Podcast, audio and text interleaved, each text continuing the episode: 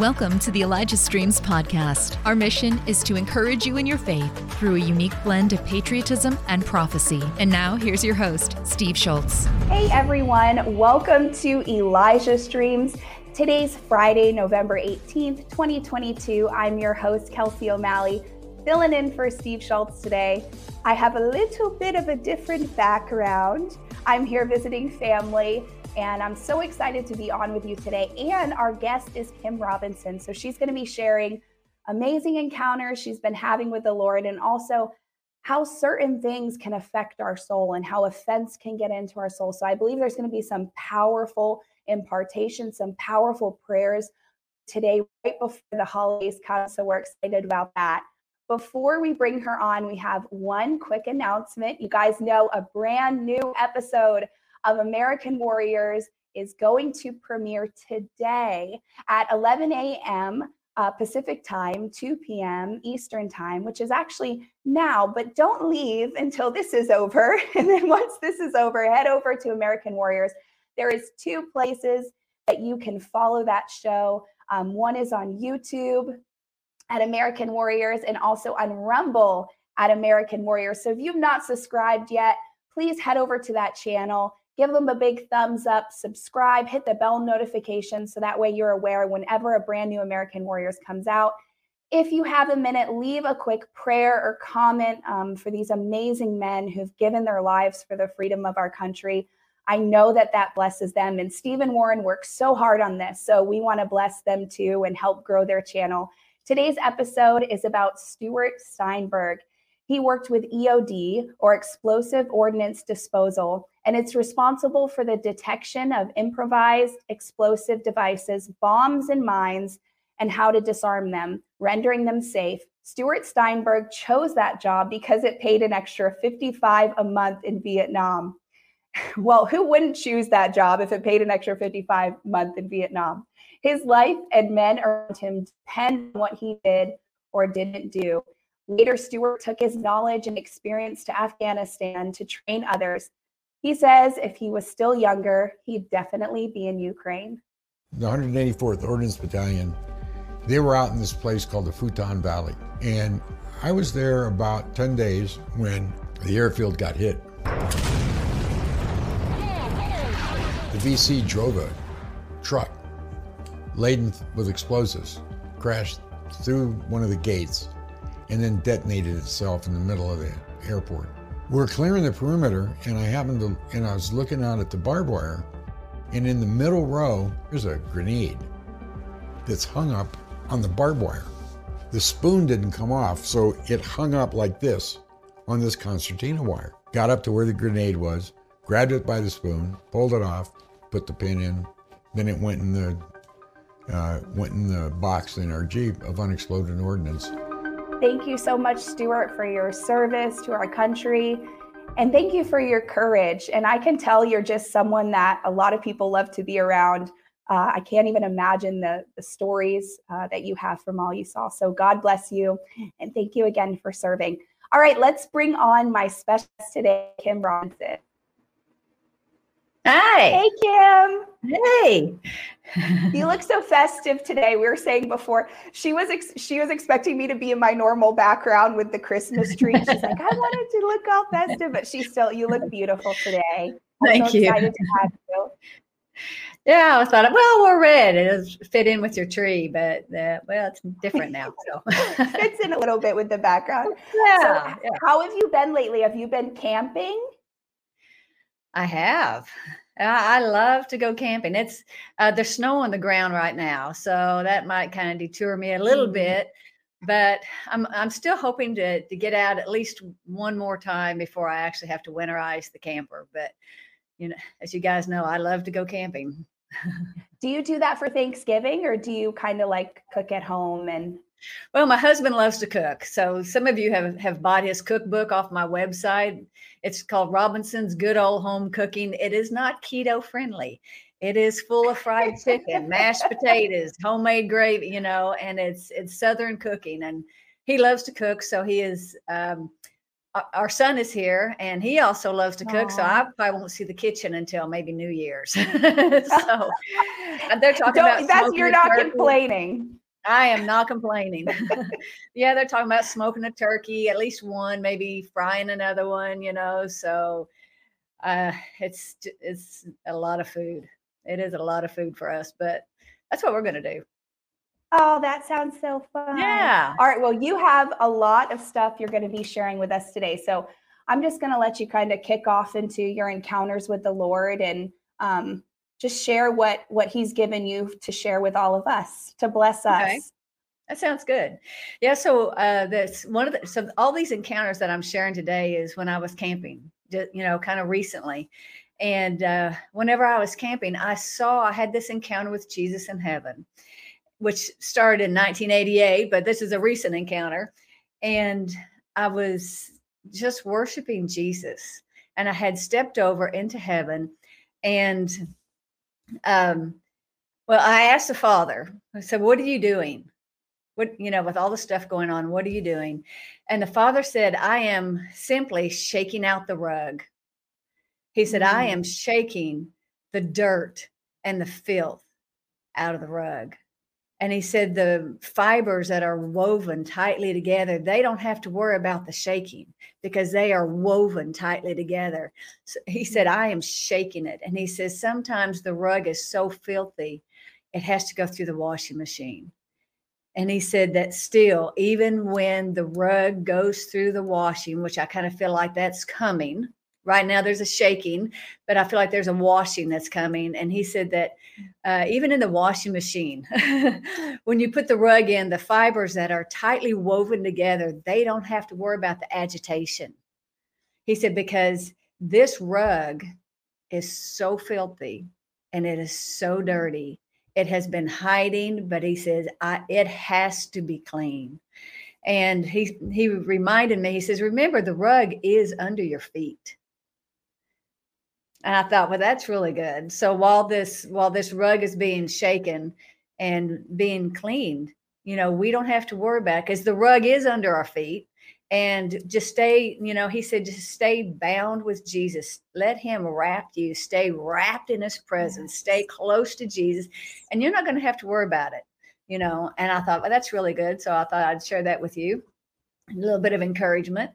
And then while I was worshiping him at the camp or at the lake, because I usually go to the lake is where we go, I had stepped over into heaven because he draws you, the Holy Spirit draws you to heaven.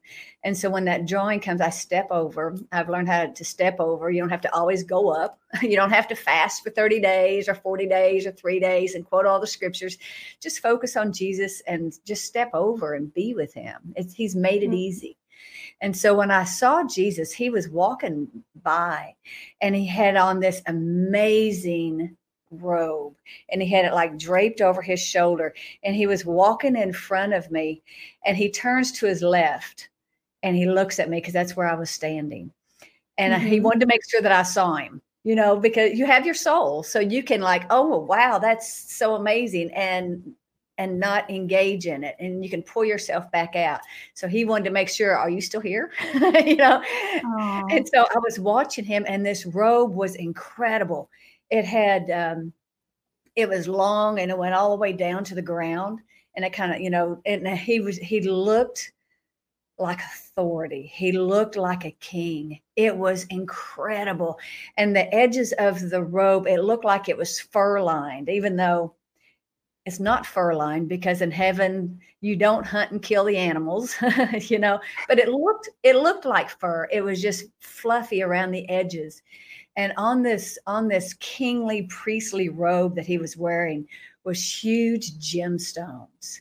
And they were like the size of oranges, and they were made into the fabric. They weren't sewn in, they were made into the fabric. And so I was looking at the gemstones, and they were yellow, yellowish orange, you know, amber gems, and they were purple amethyst stones. And there was the bluish green emeralds, and there were the dark red rubies. I love red. So You know, so the red, I'm like, I love that. And then he had the big diamonds, and he had big pearls on this robe, and had the deepest blue sapphire gems all in this robe that was down on the ground. And I thought that. Are there any gems in the robe that are colors that we don't have on the earth? Because I've heard quite a few people say, like, the colors are they're different. They're not dull. Like, you know, that how they are here. Yeah. There's no death in anything. And so everything is brighter. Everything is just, it's just bright.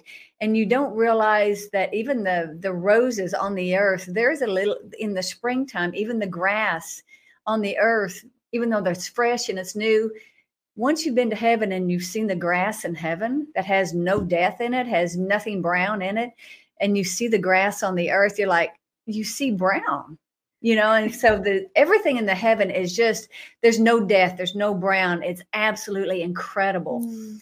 And so people always ask me, whenever I see Jesus, what did he look like? So I looked from his robe to him because so I can answer this question. Yeah. And his face is like, if you Google the Akiana, the little girl that did the painting, she painted or drew Jesus. That's what he looks like. It's just a chiseled face. He's beautiful. He's got it's just firm and strong, and he's just magnificent. And even though he was wearing this robe, because when I first saw him, the first thing that popped into my mind, because when you're in heaven, you have a soul. So you remember things on the earth. So when I first saw him and I saw all these gems on his robe, I thought, the Glen Campbell song, the Rhinestone Cowboy, you know, and I thought, these are not gemstones, and he is no cowboy, you know, but that was the first thing I thought of is, you know, because you remember things on the earth. And so when I looked at his face is just magnificent, and he walks with authority. I mean, such a king authority. You know, and it's just magnificent, and he's strong, even though he's wearing this robe with these gemstones. There is nothing feminine about him. You know, I mean, it's just all strength. And I was looking at his face, and I could see his arm. He like showed me his arm, which I thought was kind of odd, because usually when I see his arm, it's usually he dresses like in bohemian style clothes, which is like has like a band and has a big bellowing sleeves, you know, and I don't know why, but that's how I a lot of times see him. Or even in his pants, they're like the little cuffs on the bottom with the bellowing, you know, legs, except when we go swimming. He doesn't wear that when we go swimming. Yeah. But anyway, so he showed me his arm, and I was looking at his skin, and his skin is just beautiful, and his hair is just chocolate brown, and it wasn't wispy, and it wasn't dried out, and it, you know, wasn't woolly. It was just beautiful waves of chocolate brown hair, and it was a little bit over his shoulder, and it was just glistened like he had had a hot oil treatment. And, you know, I thought the beauticians would go, oh yeah, that's hard to do. That's hard on thick hair, you know, but it was just beautiful and healthy, and it was just wavy, and it was amazing. And his face was just so smooth and shiny. And I was looking at his arm, and I was looking at his face, and I'm like, you don't have any brown spots on your face. You don't have any liver spots on your arm. You don't have any sun spots, you know? And I thought, he has not had any chemical pills. He hasn't had any laser treatment. He doesn't use blemish cream. You know, he is perfect. He is, he really is spotless. He really doesn't have wrinkles. And it's amazing. He is amazing. And when I was looking at that, then I realized that's what this encounter was really about. You know, and so I asked him, because that really stood out to me about how spotless he was. And so I asked him, what causes us to have dark spots in us, not on us, but in us? Because a lot of times when I pray for people, I see dark spots in their soul. And if it's sickness, I'll see dark spots, you know, in their body, you know, on their liver, in their heart, or on their shoulder, or something like that. But a lot of times I see dark spots in their soul. And so while I was camping, I was asking him, you know, what causes us to have dark spots? And he instantly said, offense. Being offended causes darkness to enter your soul. And so I had to look up, okay, so what exactly does offense mean? And it means unpleasantness to the senses. You know, you see something and that offends me. You hear something, well, that offends me. You smell something, well, that offends me. You taste something, well, that's offensive. You know, you feel something, well, that's offensive. You know, and it's unpleasantness to the senses, and it's feeling attacked. And so while I was sitting there at the lake, I was talking to the Holy Spirit about this. And I said, so what, you know, what does that look like? And I'm in front of the lake, and he says, offense. He said, when you're unoffended, the Spirit can flow in and out. It's just a free flowing river, you know? So like once before, maybe this, you know, the Spirit is able to flow out of you, and everything just flows so nice. And then a beaver comes along, cuts down a tree, and it dams up your river. And he said, the river may still flow, but now it has to stop over the log. He said, then another beaver comes up, cuts down another tree, and it dams up even more. He said, the river may still flow, but now it has these obstacles. And he said that offense is the enemy shooting fiery darts at us. And it's up to us to receive them. So I asked him, you know, and he said that the enemy has this on TV all the time, you know, has this phrase, because the devil wants us to be kind of desensitized to that phrase. Well, I'm offended. Yeah. And before you know it, people are, you know, you get your French fries and they're cold, and you're like, well, that offends me, because that is a phrase that we're used to hearing all the time. And so we partner. And he says that the devil wants us to partner with that phrase and to get it in us, because the scripture says in 3rd John says, I wish above all things that you would prosper and be in health, even as your soul prospers. So if the enemy can get us to receive these offenses in our soul, it affects our health. And so I asked him, because, you know, life and death, or death and life, is in the power of the tongue. So even jokingly, you know, people will say, I am offended. And so I asked him, show me what does that look like in just everyday life? And so for about the next week or so, he started pointing out. And so I was at a church, you know, one time, and I was standing in the foyer talking to someone, and a lady walks in the door, and she's like, this music is so loud. I am so offended. Why don't they do something about that? And while she was saying that, I saw a spirit pull back an arrow and shoot it right at her. And it went right into her, because she received, you know, the arrows can come, but you don't have to receive them. But she received that, and it went right into her soul. And right after her, another lady walked in, and she said, it is so cold in here. Why won't they do anything about it?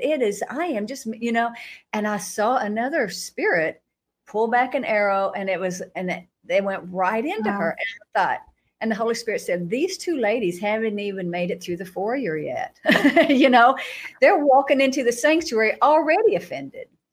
And so I said, okay, well, you know, that's not good. And then I overheard a lady and she said with her mouth, I am so offended that my family member is sick. Don't they know who they are? They are blood bought. Why aren't they quoting the scriptures? Why, you know, and she was offended. And she even said, I am so offended that they are sick. And so, you know, and that affects your health. And then he said, I overheard, it was just like this, you know, for like a week, it was like, I could hear people that I had never noticed before the words that they said. And then he just kind of amplified this offense, this spirit of offense. Thanks for listening.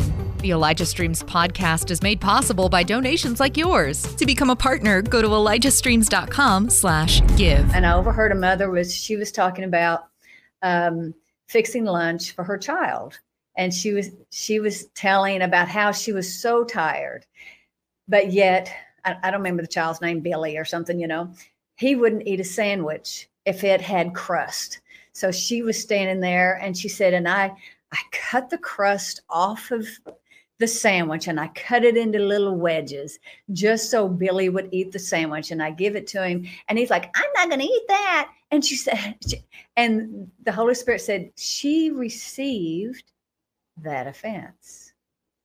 It's a receiving the offense into your soul.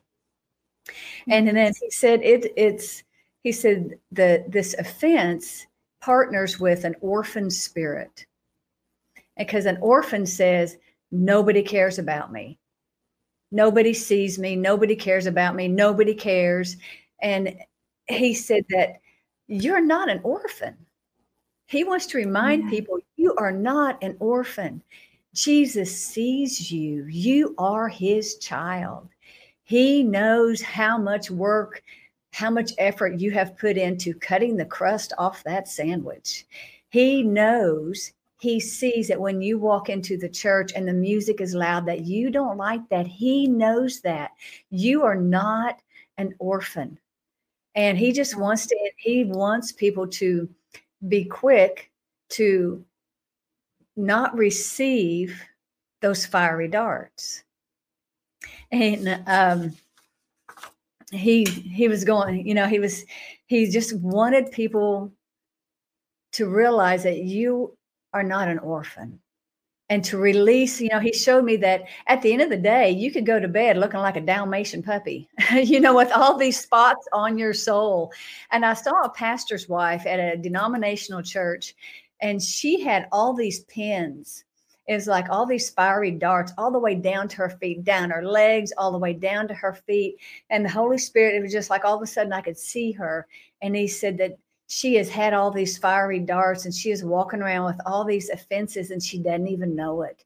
And he wants us to be free from offenses. Let the offenses go from your soul, because they will affect your health. And so if I could pray real quick. Oh, absolutely. Okay. So Father, I thank you, Lord, that you show us these tricks that the enemy has for us. You show us these fiery darts. They are tricks of the enemy.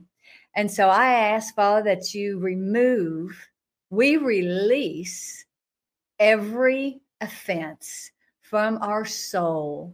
We release all the offenses. We release all these fiery darts that the enemy has fired at us. We release them from our soul now. And I thank you, Father, we are not orphans, but we are a child of God. In Jesus' name, we receive your love. Amen. And so you need to do that every night. Sometimes you have to do that, especially with the holidays coming up. I thought this is a good time for this message. Yes.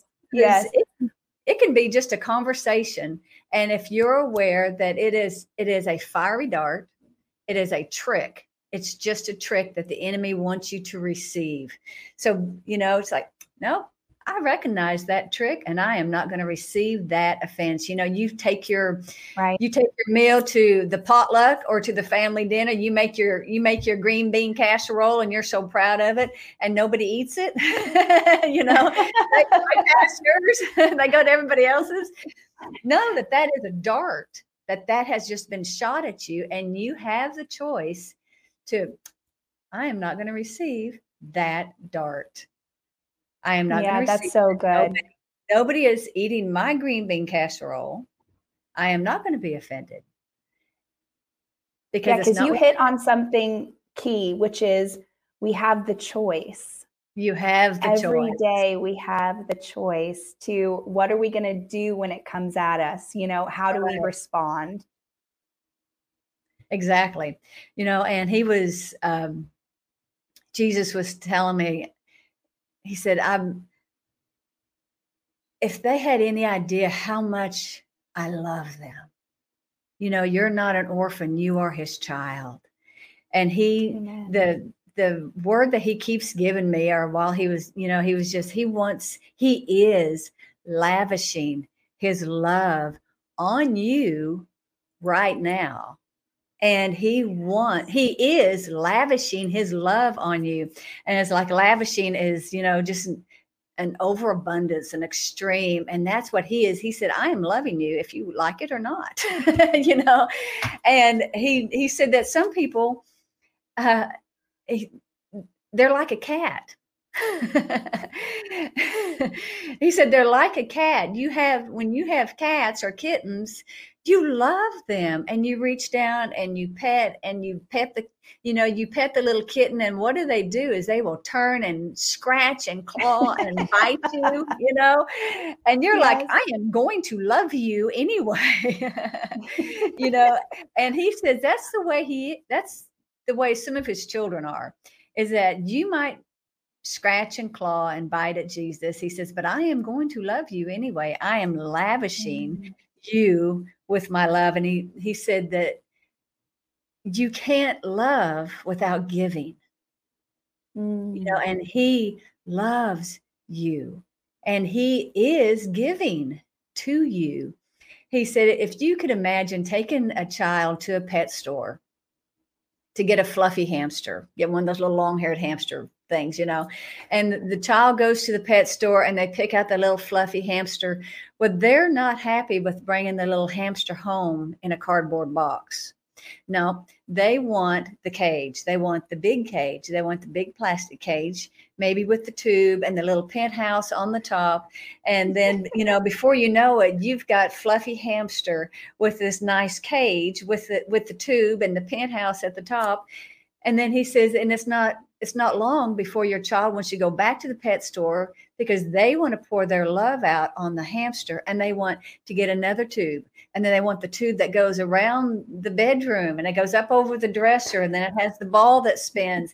And he said, it's because they love this hamster and they are pouring their love with your money out on this hamster. And he said, and he is the same way. He is right now pouring his love out on you in the form of a mansion, because he has designed for you a mansion in heaven because he loves you. He is pouring his love out on you, and he is creating for you a mansion in heaven. It says in John 14:2, in my Father's house are many mansions, and I am going to prepare a place for you. And you'd be amazed at the people's response when I tell them that Jesus is making a mansion for you because he loves you. And I had a lady, when I told her that, she said, oh, I don't want a mansion. I don't want that. I don't want him wasting his money on me for a mansion. I just want a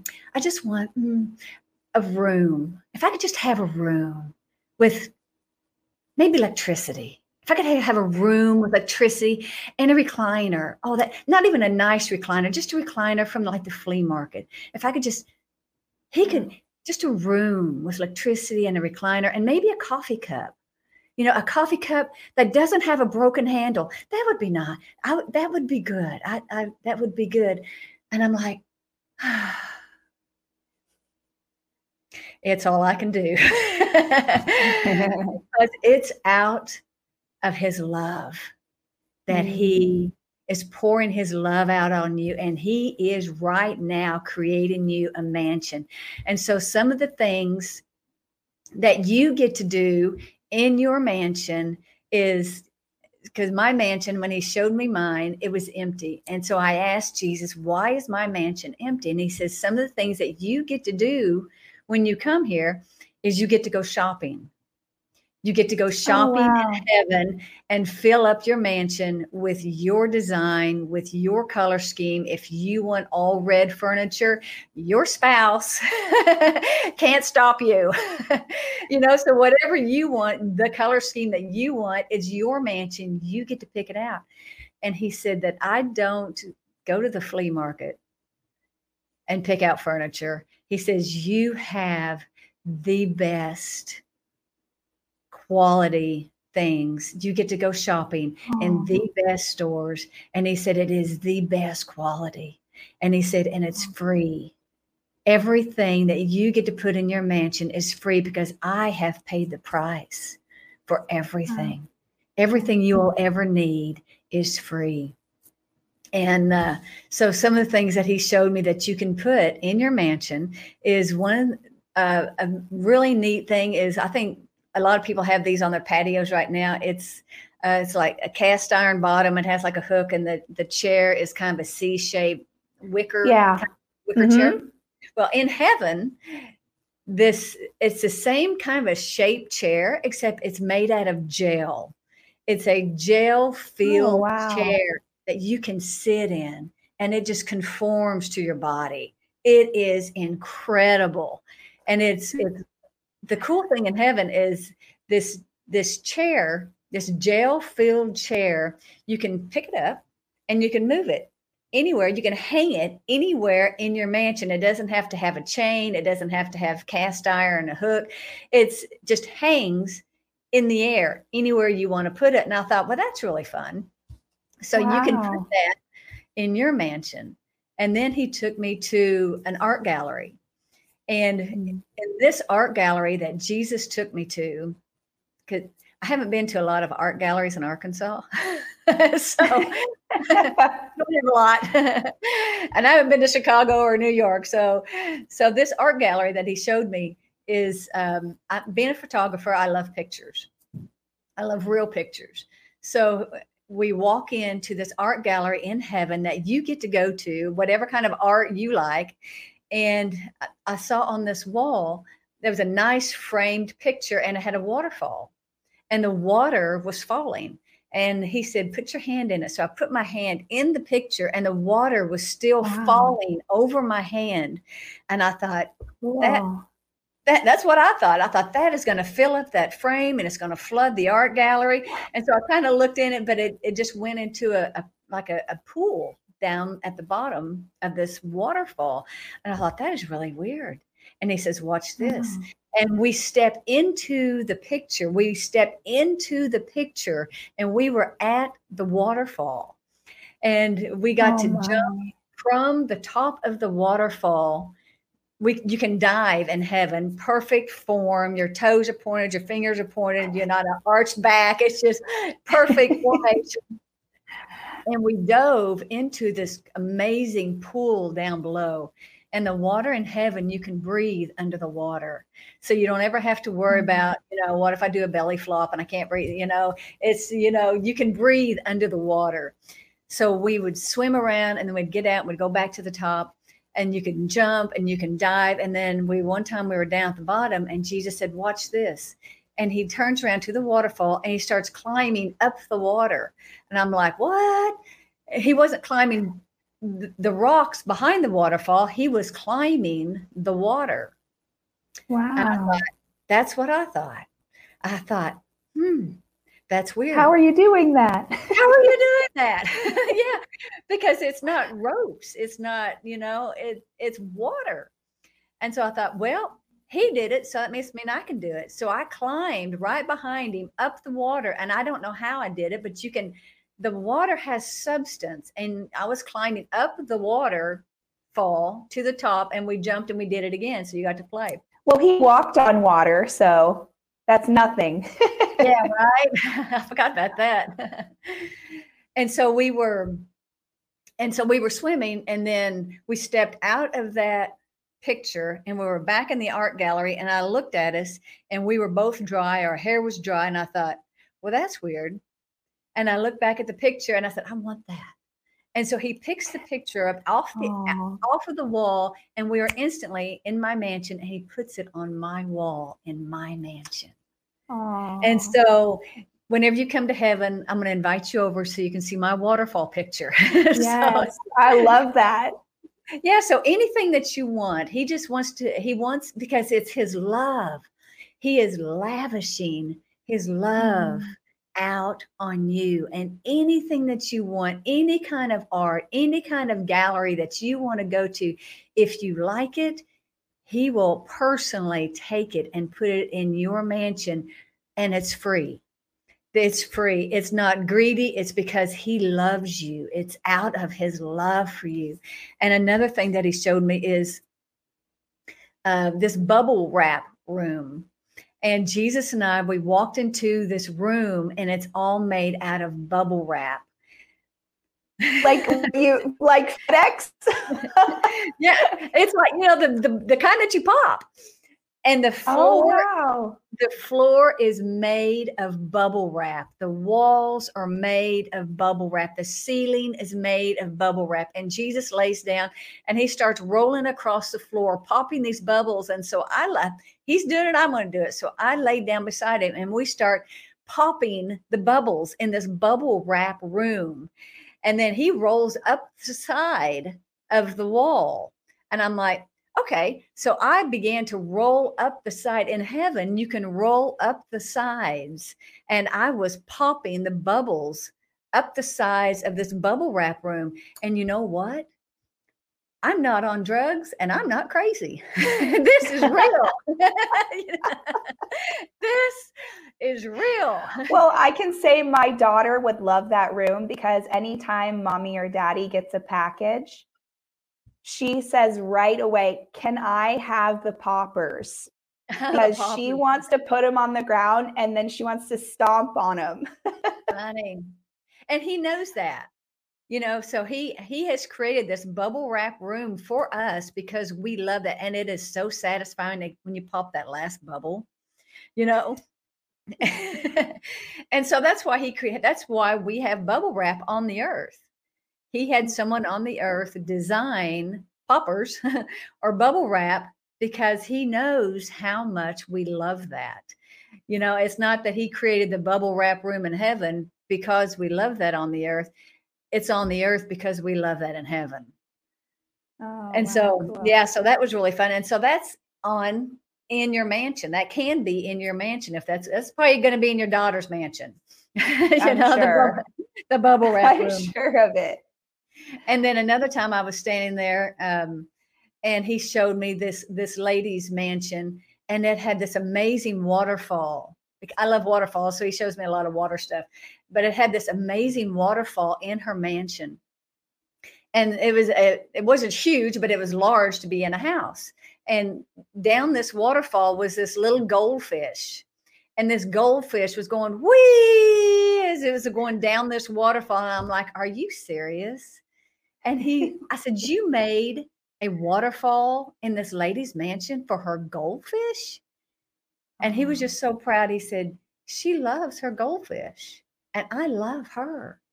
I'm like, that is incredible how much love he has for us and the things that he has designed for us in heaven because he loves us. And I was recently praying with a young man. I didn't know him. He didn't know me. But when I was praying with him, I saw that in heaven, Jesus was making him a music studio. And there was all these instruments in heaven in his studio. And Jesus said, because he can play just about any instrument, he can pick up any instrument and play it on the earth. So in heaven, he has his own music studio. And so I was telling him that, and he's like, wow, that's incredible. And then later on, I found out that he is right now going to college on a music scholarship because he can pick up any kind of instrument and play. And see, I didn't know that, but Jesus wanted.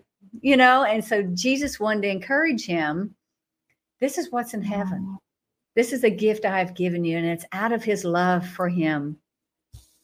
And I thought, wow, that's incredible. And there's a lot of music in heaven, right, Kim? Everything. Lots of music, lots of singing, always worship is always happening, right? And no matter where you are, you're hearing some form of worship. Is that right? Absolutely. which I had kind of, that bothered me on the earth, because there was always, everywhere you go, there's music. I'm like, is nobody listening to this peace and quiet? You know, it's always something, you know, you go to any park and there's music coming, you know, playing. And until I started with these encounters in heaven. And then I realized everything praises. The grass praises, the birds praise, the leaves praise, the rocks praise, you know, everything praises. And so there is always praise in heaven. And he said, that's why there's music on the earth everywhere you go. And I'm like, okay, now I can handle it. I got it now. So it was symbolic. It's on the earth because that's the way it is in heaven. Like what you're hearing? Help us continue to make Elijah Streams and the Elijah Streams podcast possible. Head to ElijahStreams.com/give. Now, back to the show. And so this next encounter is going to, a lot of the men, you're going to have to bring all your men in, because they're going to love this next encounter that I had with Jesus in heaven. So whenever I was worshiping Jesus, we were in heaven. And when Jesus and I were standing like at the end of a warehouse. And at the end of this warehouse, as I was looking out across this warehouse, I noticed that it was a woodworking shop. And there was a man standing in the middle of this woodworking shop. I didn't know who he was. And I was watching him, and it was like a carpenter shop. And it was every kind of woodworking tool that you can imagine. It had sanders, and it had circular saws, and it had miter saws, and it had drills, and it had everything. It had every kind of machinery, every kind of, you know, routers. I think, I don't know if I said that. Everything. It had everything. Every man said, yeah. Hallelujah. Thank you, Jesus. And, you know, it had tools that I didn't even know what they were. And so I asked you, I said, you know, because I'm thinking, and he hears what you're thinking, so you don't always have to say stuff. And so Jesus knew that I was looking at some of those tools. I'm like, I don't know what those are. And he said, those tools have not been invented on the earth yet. I'm like, huh. But that was in this man's woodworking shop. And so when we're standing there and we're watching him, and he's sawing on something or sanding something or whatever. And I noticed there's no sawdust. And I was thinking, there's no sawdust. It's really clean in here. How clean this is. And Jesus knew what I was thinking. And he said, there's no sawdust. Because he knew that's what I was thinking. There's no sawdust. and then I said, but, you know, kids like to play in sawdust. And then he pointed off over to the side. And there was this nice little mountain of sawdust. It was just nice, packed, and it was clean, and it was sitting off to the side. And he said, whenever his grandchildren come, they have their sawdust to play in. So that told me that his grandchildren aren't there yet. But when they get there, they get to come into his warehouse, into his woodworking shop, and play in the sawdust. And so I'm watching this man, and he's working on something, and he needed another tool. So he stepped away from that machinery, and he steps into the middle of like the aisle of this warehouse. And instantly a machine from the back of the warehouse comes up to him instantly. And he walks over to it, and he sands or routers or whatever he does. And then whenever he's done, he picks up his piece of wood, and that machine just vanishes. And then another machine from the back comes up, and he cuts or does whatever he was doing, and he picks it up, and that machine instantly vanishes, and he goes back to his, you know, he lays down his wood. And I thought, wow, that's the way to do it right there, you know. Because those machines are heavy. They're heavy. And yeah, you know, and by the time you pick it up and you go and you dust off everything and you find what you're needing, you know, you're kind of out of the mood. Yep. But in heaven, they just instantly come to you. So you don't have to go look for it. And so the man was standing kind of in the aisle, I'll call it an aisle. And the one whole side of this man's warehouse, the whole wall was like TVs within TVs. There's like screens within screens within screen, all the way down to the end. And I was looking to see what's on their TV, you know? And it was every kind of sports you could imagine. I'm like, really? Everything. It had football. It had baseball. It had basketball. It had hockey. It had tennis. It had all of these sports. And so I was, you know, I thought every man's going to love that. And then, it had horse races. It had dog races, which I thought was kind of funny. And it had airplane races. It had snow skiing contest, where you jump ski jumping, contest. Mm-hmm. It had water skiing. It had fishing. I mean, everything that every man ever flips through the channels to watch, it was on this man's screen, on his wall. Oh, and he walks over to and he's looking at this wall. And there is a Western that is playing, cowboy Western. Mm-hmm. And he's like an old school. Was it in color or was it in black and white? It was in color. This was in color. I didn't think of that, but it was in color.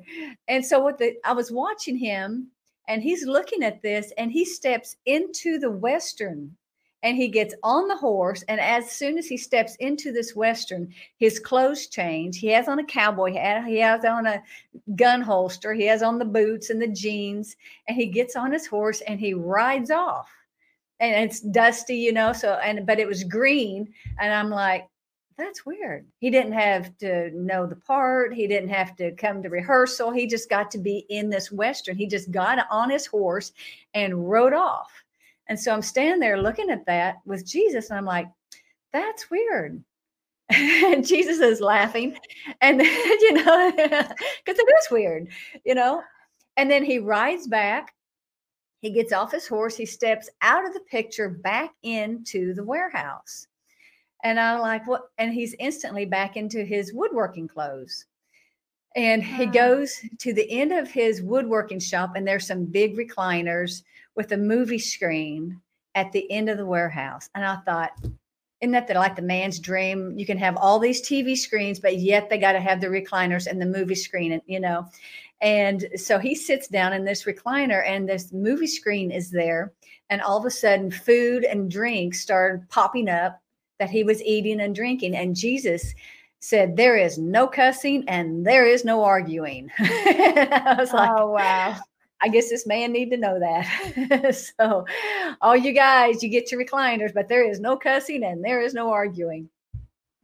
And goodness. Thank you, Jesus. And then this man comes back and he is standing in the middle of this aisle and he is looking around at all of this. He is looking at his woodworking shop. He is looking at the TV. He is looking at the screens. He's looking at all this stuff. And he raises his hands, and I'll probably start crying. And he just starts crying. He just starts weeping. He says, Jesus, I had no idea that you loved me that much.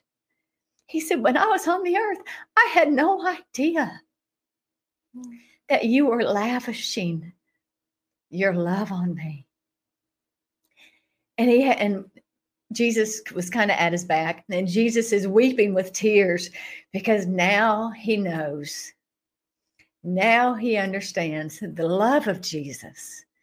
And Jesus was loving him this whole time, even though, and I kind of got the impression that this man, he watched a lot of TV. He watched a lot of sports. He watched a lot of movies. Maybe he didn't spend a lot of time with Jesus, but that does not stop Jesus from pouring his love on you.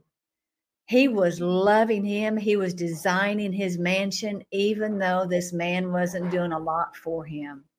And it was just, he finally understood.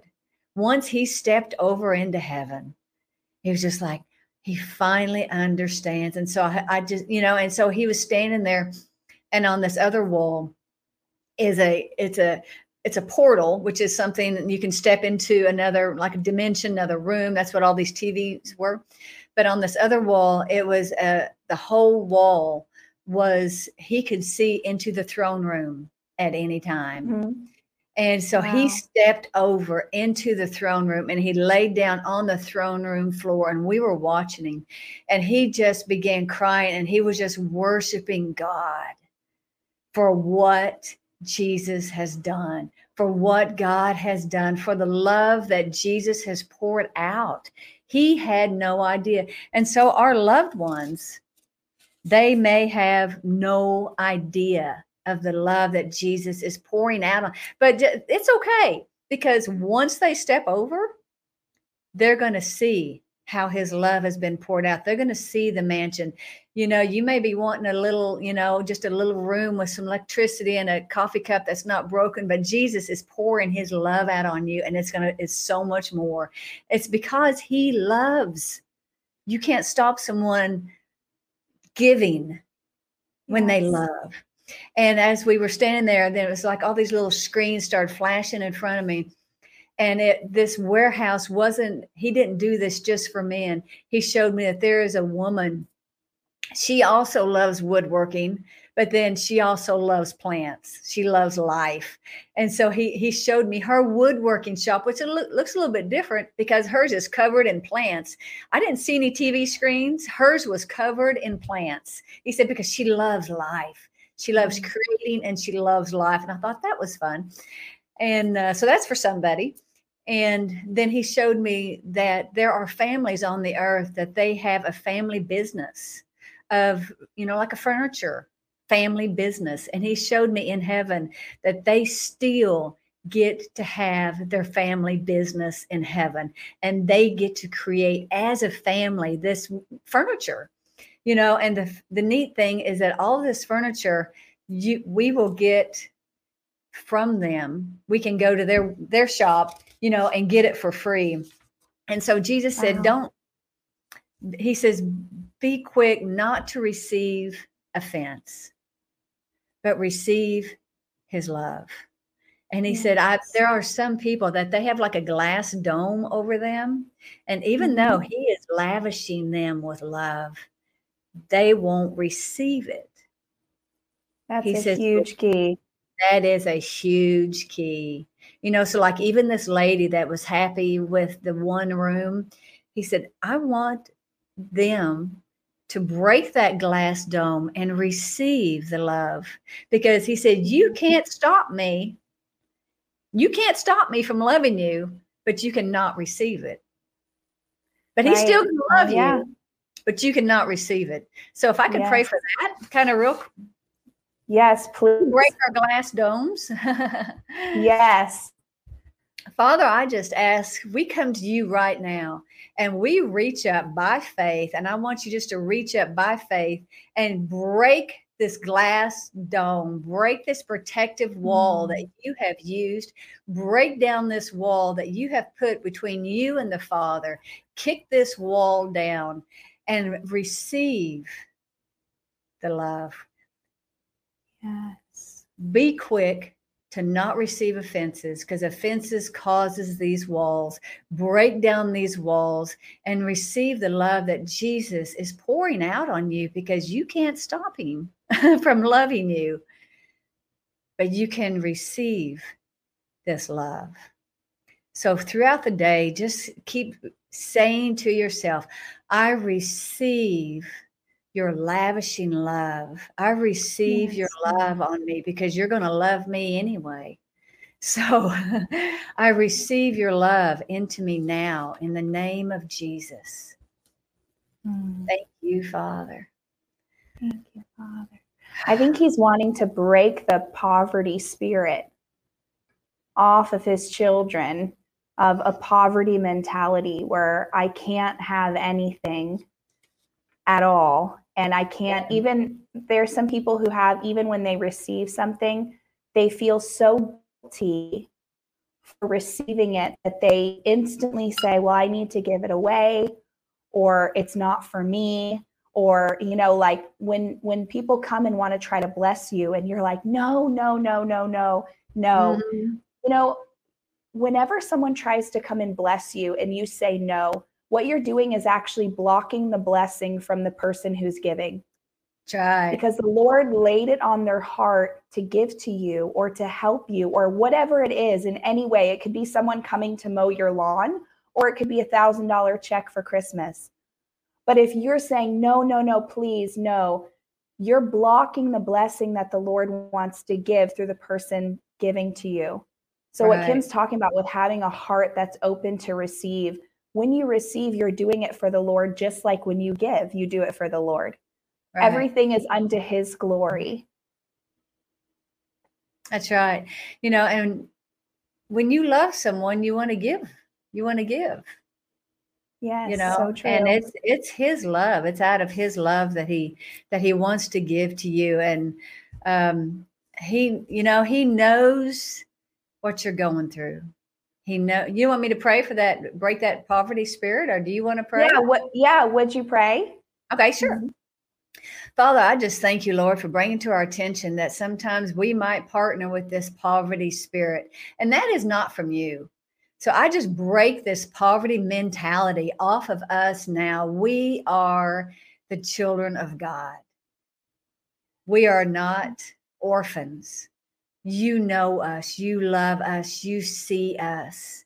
We receive your love. We receive your lavish love, and we break this poverty spirit off of us now, and we open ourselves up to receive from you. We open ourselves up to receive blessings from people, love from people, and not only that, but out of a new mentality, we give, because we are no longer in a poverty mindset, but we want to give because you are in us and you love and you want to give. So I thank you, Father, just a new mentality. This whole Thanksgiving season is that we are quick to receive your love. Yes, Lord. In Jesus' name. Amen. Is there any, I know you have so many things, Kim, that you wrote down and you shared with us. Did you get to all of them? I didn't get to the last one, because that's what I mean. You want to do it? It's up to you. Yeah, go ahead. You got the timer. No, you don't want that. Go ahead. Okay, so whenever I was 15, I'll do the short version of it. Whenever I was 15, I committed suicide because I was so in love with this guy.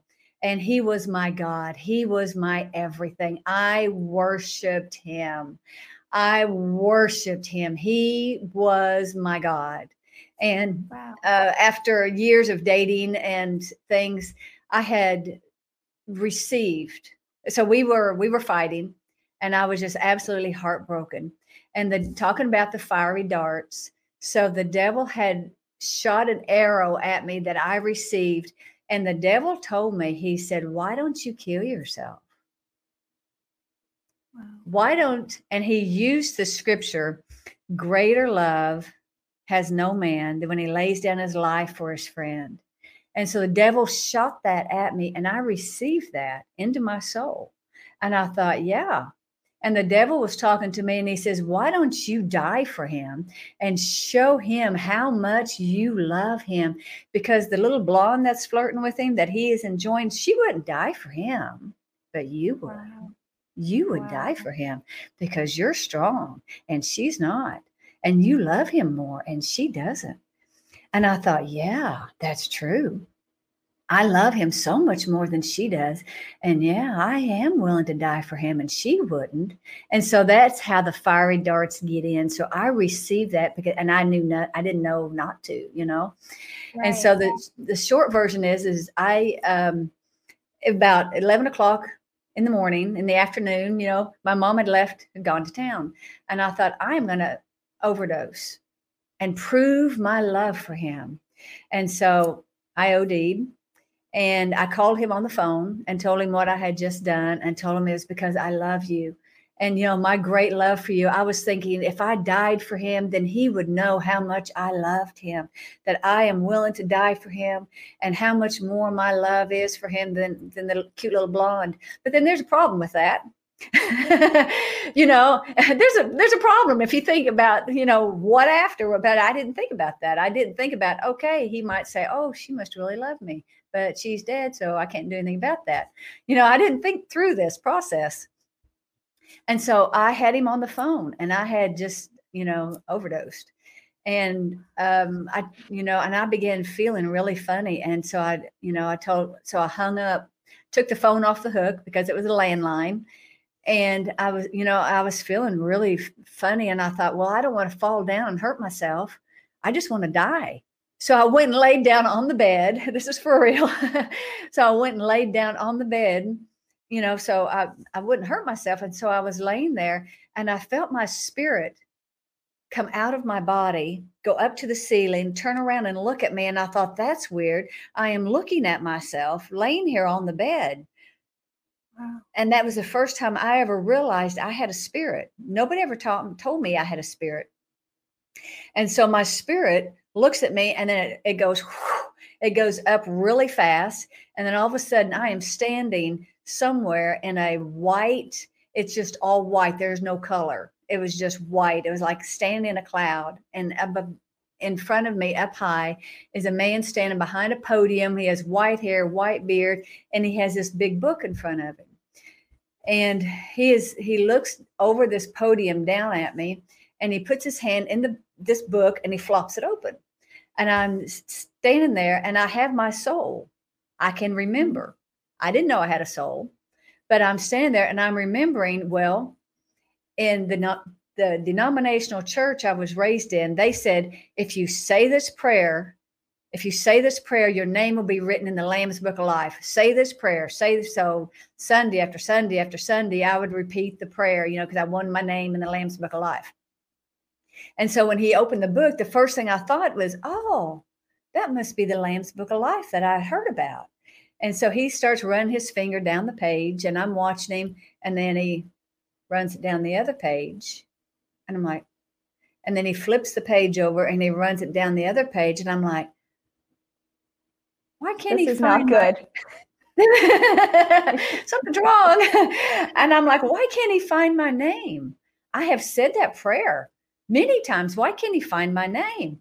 And then all of a sudden, beside me, this black hole starts opening up to the left side of me, and it starts opening. And he looks over the podium down at me, and he just glares at me. And I thought, that's not a very nice look. Somebody up here needs to tell him that's not nice. I'm 15. I'm just like, be nice to me. And all of a sudden, and this black hole is opening, and I can hear this screaming like you have never heard coming out of this black hole. And I've watched some horror movies, and they cannot portray, they cannot imitate the screaming. They can't do it. You just can't, you can't fake it.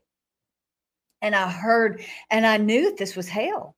And I thought, and then all of a sudden it's getting bigger and it's getting bigger. And I'm starting to lean into this hole. It is like a magnet pulling me into this hole, and I can't do anything about it. And I'm just like groping for something. I'm looking around. The boyfriend I had committed suicide for, he's not there. All the pastors that told me, if you just say this prayer, you will go to heaven. I wasn't going to heaven. I was going to hell.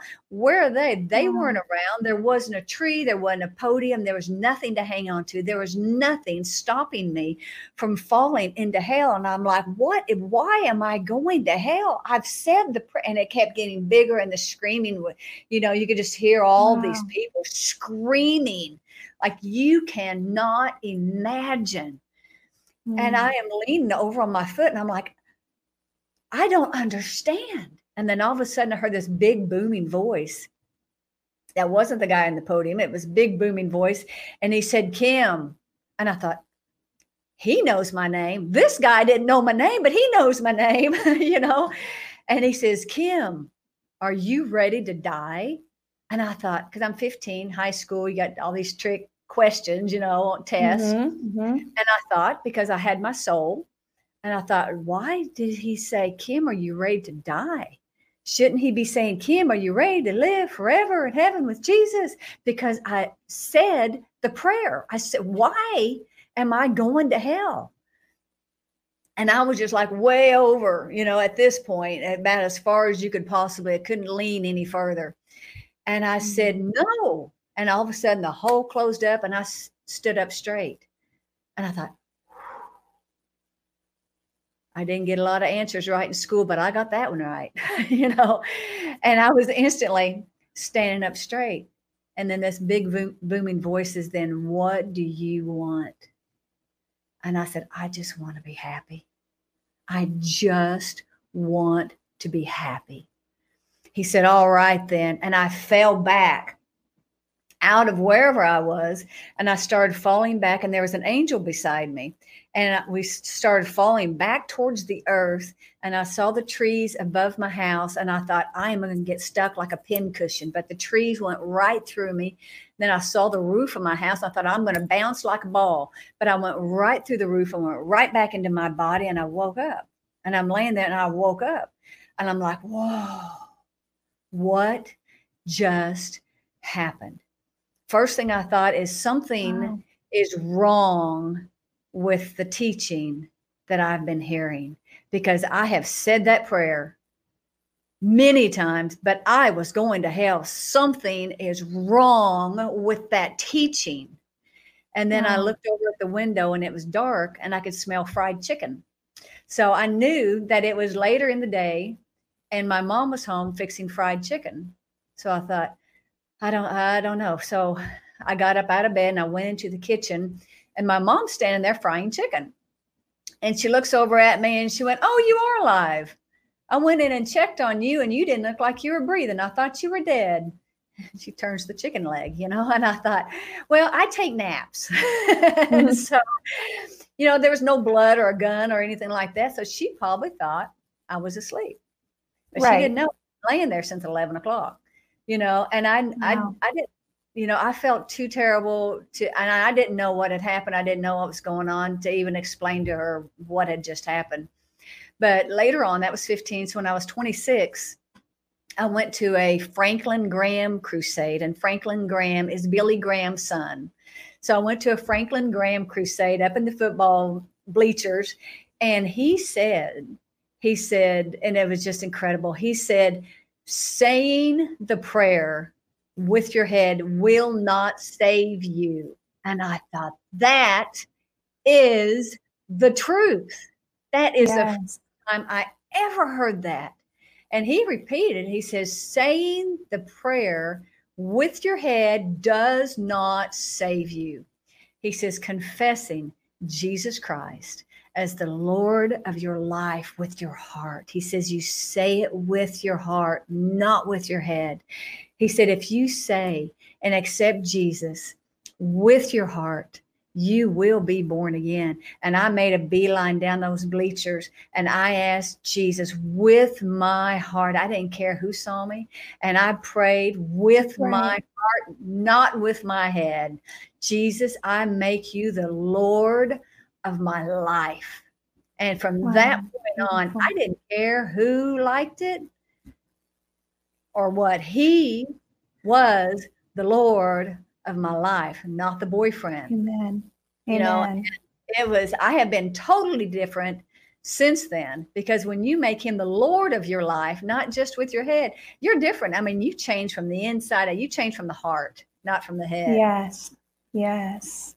Oh, that's so beautiful, Kim. And many people watching, I mean, even right now are thinking, oh my gosh, have I just only said it with my head? So would you lead people through the salvation prayer so they have the opportunity? Because people don't know, well, what do I say or what do I pray? So can you lead us through the prayer for salvation? So for those who want to dedicate their heart, their whole heart, and make him Lord over their life, have the opportunity to do that today. Absolutely. So if you'll close your eyes, I just want you to say, Jesus, I thank you for dying for me. I thank you. I ask that you forgive me of all of my sins, of everything I have ever done up to this very second. Jesus, I make you the Lord of my life and Savior. You are my Lord and you are my Savior. I confess you as Lord, and I confess you as Savior of my soul. I ask that you fill me with your Holy Spirit right now.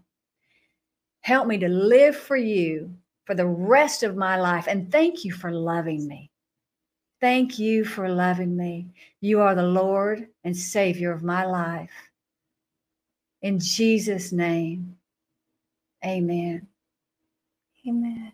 If you just prayed that prayer for the first time and you know this was this, I said this with my heart, I mean this with everything I am, please send us your testimony, because that is just going to so bless us. And when you share your testimony with others, like Kim said, when Jesus fills you, you cannot control it or contain it.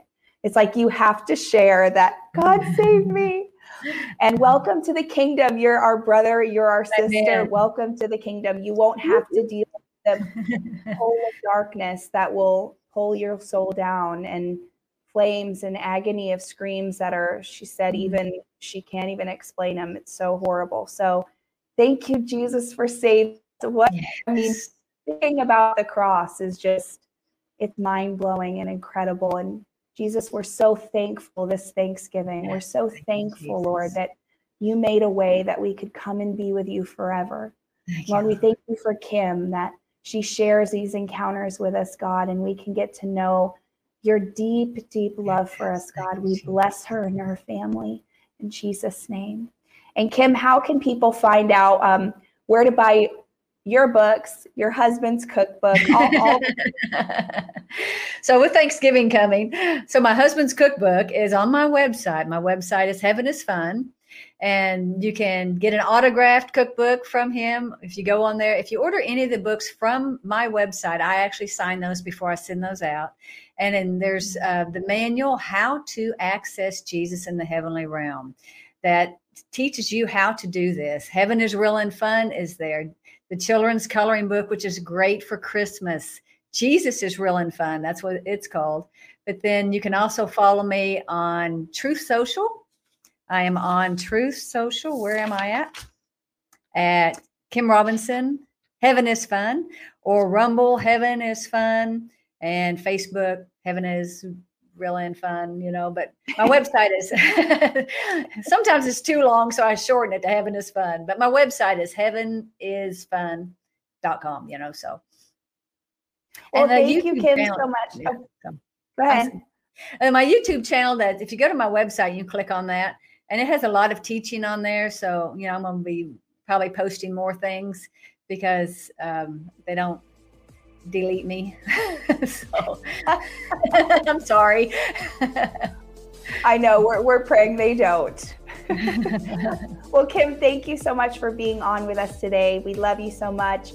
You guys have an awesome Friday. Have an incredible weekend.